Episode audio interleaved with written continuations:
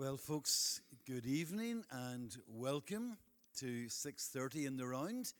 Um, for those who are relatively new to the church, this is something we do maybe three, four, five times a year. Normally during school holidays, uh, when 6:30 isn't on as usual, and uh, we've always found it. I mean, not everybody loves it, but most people really enjoy it. And uh, it's just a slightly more intimate way of gathering around the Lord's table and remembering him in his own way. He probably doesn't want me to, but I will say a special welcome tonight to Ray. Um, Ray, Ray, and I don't know how many years ago it now is. Would it be 12 years ago since you left? And uh, Ray was the youth pastor here for how many years? Four, four and a wee bit. The wee bit was the hardest. That's whenever I came. And um, and then since then has had, you know, a lovely ministry up in Lossiemouth and now in Dunfermline. So it's nice to see him here tonight. And I'm just going to ask him to, no, I'm only joking. um, so you're very, very welcome. And uh, tonight, um, worship will be led by Ruth and Angela. We're looking forward to that. And um, Michael Healy is going to be sharing God's word and leading us in communion. Um, Michael's situation has changed significantly. You know, for over 25 years, um, people sort of spoke to Anne and said, Oh, you're the minister's wife. Now people speak to him and say, Oh, you're the pastoral worker's husband. um, Michael, of course, along with Anne, Michael was the minister in Finley for 26, 27 years. Oh, 23, it felt like 25, okay. And, uh, but obviously you're now in membership with us here as well. So it's, it's great that he's sharing with us in, in ministry tonight. So let's just take a moment to pray, and then Ruth and Angela are going to lead us in our opening worship.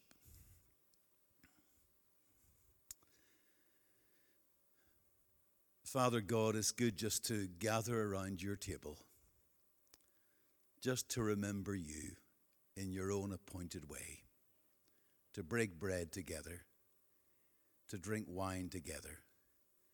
Together we remember all that you did for us on the cross of Calvary.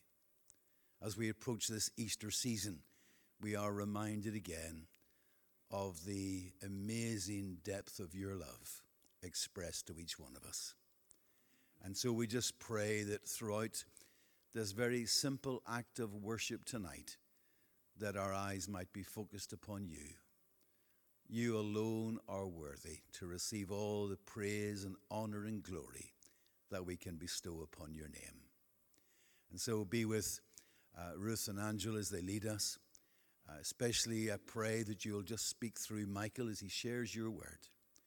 And as we break bread and drink wine together, may we sense something of your holy presence among us. And yet at the same time, rejoicing in the tremendous truth it is only until you come.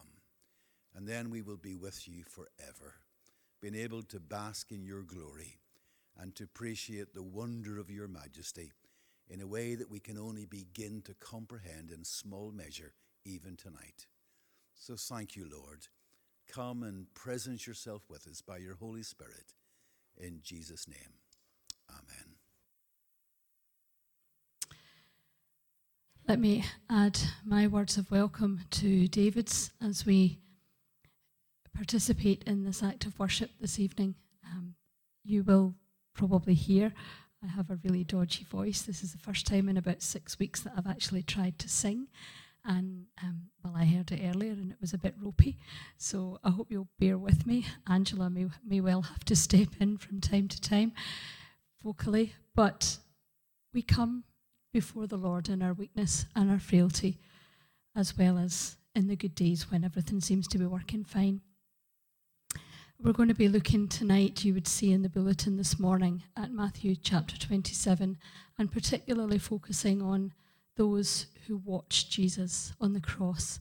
And we're going to have a look at the cross ourselves this evening as we come to, towards communion, as we worship our Saviour. And our first song is simply an invitation to come and see. Come and see the King of Love. see the mocking, see the pain, see the agony, see the cost that there was for our salvation. So let's stand together if you're able and accept the invitation to come and see.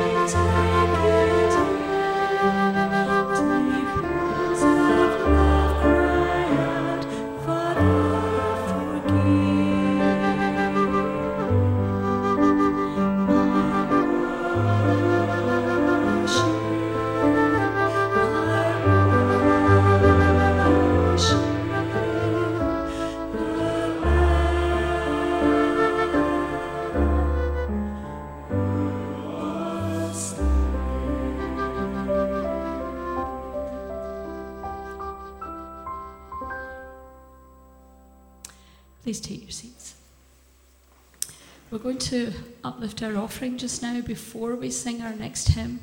Um, sometimes I feel when we sing and we give at the same time of our finances, we can lose one or the other, and we can u- lose the the intentionality of one or the other. So we thought it would be nice this evening. Angela and I will play some verses of our next hymn and allow you to think about the words because you'll know the words. um, but it also allows you to focus on your giving of your finances to the Lord because it's as much a part of our worship as our music or our spoken word. So we're going to play some verses of When I Survey the Wondrous Cross, thinking again about this, looking at the cross. We'll play a couple of verses while the offering bags go round.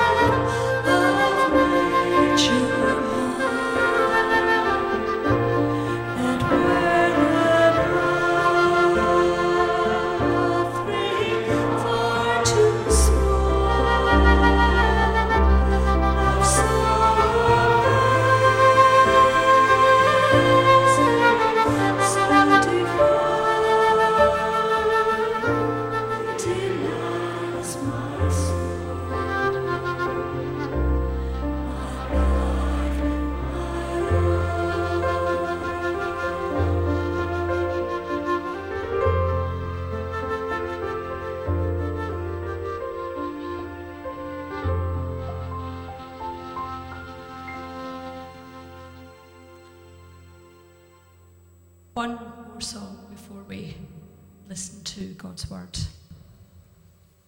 When we look at the cross, we see the sacrifice of Jesus.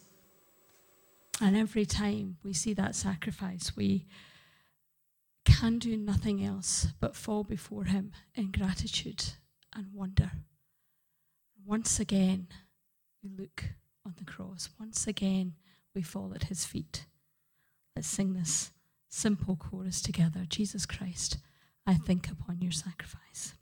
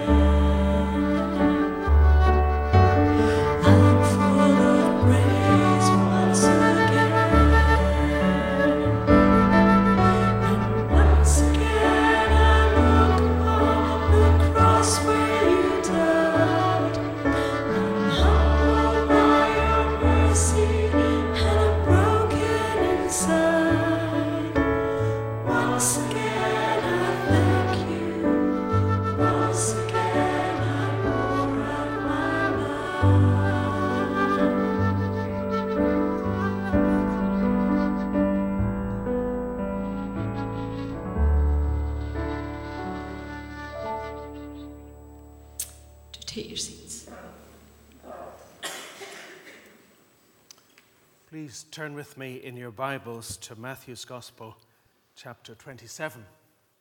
But I'd like to say a word or two by way of introduction. Many, very many years ago, in the last millennium, when I was at school, we had to learn poetry. And much of it I've forgotten, but there are bits that stick. And there's one poem in particular that has been reverberating around my mind this week. And it's a poem by a man called William Henry Davies. And it goes like this What is this life if full of care? We have no time to stand and stare, no time to stand beneath the boughs and stare as long as sheep or cows, no time to see when woods we pass where squirrels hide their nuts in grass. And it goes on, and the last two lines are A poor life this, if full of care, we have no time to stand and stare. And I don't know about you, but my life always seemed to be lived in a hurry. When I'm going out for a walk, I suddenly find myself marching along as though I've got a deadline that is really vital for me to meet, and yet I'm retired. So I don't know how, how that works out. And the same happens when I'm reading. Having spent a lifetime of, of reading for, for work, I, I kind of speed read. And because I speed read, I miss out the detail. We're always in a hurry. But it's really good to have an opportunity like this this evening of just slowing down. And I want this evening to try to go back in time with you to Calvary, just so that we might linger there for a little while and to allow our eyes to look at the faces and drink in the details of all that we see. So I'm going to read quite a long section to you, but for a reason. Matthew 27, reading from verse 11.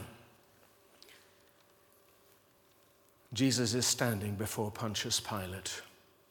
Meanwhile, Jesus stood before the governor, and the governor asked him, Are you the king of the Jews? Yes, it is as you say, Jesus replied. When he was accused by the chief priests and the elders, he gave no answer. Then Pilate asked him, Don't you hear the testimony they're bringing against you? But Jesus made no reply, not even to a single charge, to the great amazement of the governor. Now it was the governor's custom at the feast to release a prisoner chosen by the crowd. At that time, they had a notorious prisoner called Barabbas. So when the crowd had gathered, Pilate asked them, Which one do you want me to release to you, Barabbas or Jesus, who is called Christ? For he knew it was out of envy that they had handed Jesus over to him. While Pilate was sitting on the judge's seat, his wife sent him this message don't have anything to do with that innocent man, for I have suffered a great deal today in a dream because of him. But the chief priests and the elders persuaded the crowd to ask Barabbas, to ask for Barabbas and to have Jesus executed. Which of you two do you want me to release to you? asked the governor. Barabbas, they answered. What shall I do then with Jesus? Who is called Christ? Pilate asked. They all answered, Crucify him. Why? What crime has he committed? asked Pilate. But they shouted all the louder, Crucify him. When Pilate saw that he was getting nowhere, but that instead an uproar was starting, he took water and washed his hands in front of the crowd. I'm innocent of this man's blood he said. It's your responsibility. All the people answered, Let his blood be on us and on our children. Then he released Barabbas to them, but he had Jesus flogged and handed him over to be crucified. Then the governor's soldiers took Jesus into the praetorium and gathered the whole company of soldiers round him. They stripped him and put a scarlet robe on him and then twisted together a crown of thorns and set it on his head. They put a staff in his right hand and knelt in front of him and mocked him. Hail, King of the Jews! They said. They spat on him and took the staff and struck him on the head again and again. After they had mocked him, they took off the robe and put his own clothes on him. Then they led him away to crucify him. As they were going out, they met a man from Cyrene named Simon, and they forced him to carry the cross. They came to a place called Golgotha, which means the place of the skull. There they offered Jesus wine to drink mixed with gall, but after tasting it, he refused to drink it. When they had crucified him, they divided up his clothes by casting lots, and sitting down, they kept watch over him there. Above his head, they placed the written charge against him This is Jesus, the King of the Jews. Two robbers were crucified with him, one on his right and one on his left. Those who passed by hurled insults at him, shaking their heads and saying, you who are going to destroy the temple and build it in three days, save yourself. Come down from the cross if you are the Son of God.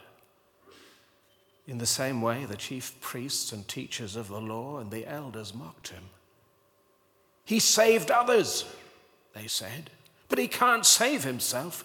He's the King of Israel. Let him come down now from the cross, and we will believe in him. He trusts in God. Let God rescue him now if he wants him. For he said, I am the Son of God. In the same way, the robbers who were crucified with him also heaped insults on him. From the sixth hour until the ninth hour, darkness came over all the land. About the ninth hour, Jesus cried out in a loud voice, Eloi, Eloi, lama sabachthani, which means, My God, my God, why have you forsaken me? When some of those standing there heard this, they said, He's calling Elijah. Immediately, one of them ran, got a sponge, he filled it with wine vinegar, put it on a stick, and offered it to Jesus to drink. The rest said, Now leave him alone. Let's see if Elijah comes to save him. And when Jesus had cried out again in a loud voice, he gave up his spirit. At that moment, the curtain of the temple was torn in two from top to bottom. The earth shook and the rocks split. The tombs broke open, and the bodies of many holy people who had died were raised to life. They came out of the tombs, and after Jesus' resurrection, they went into the holy city and appeared to many people. When the centurion and those with him who were guarding Jesus saw the earthquake and all that had happened, they were terrified and exclaimed, Surely he was the Son of God. And we pray that God will add his blessing to the reading of his word. And now Ruth's going to sing to us a beautiful piece Lead me to the cross of Jesus. Thank you, Ruth.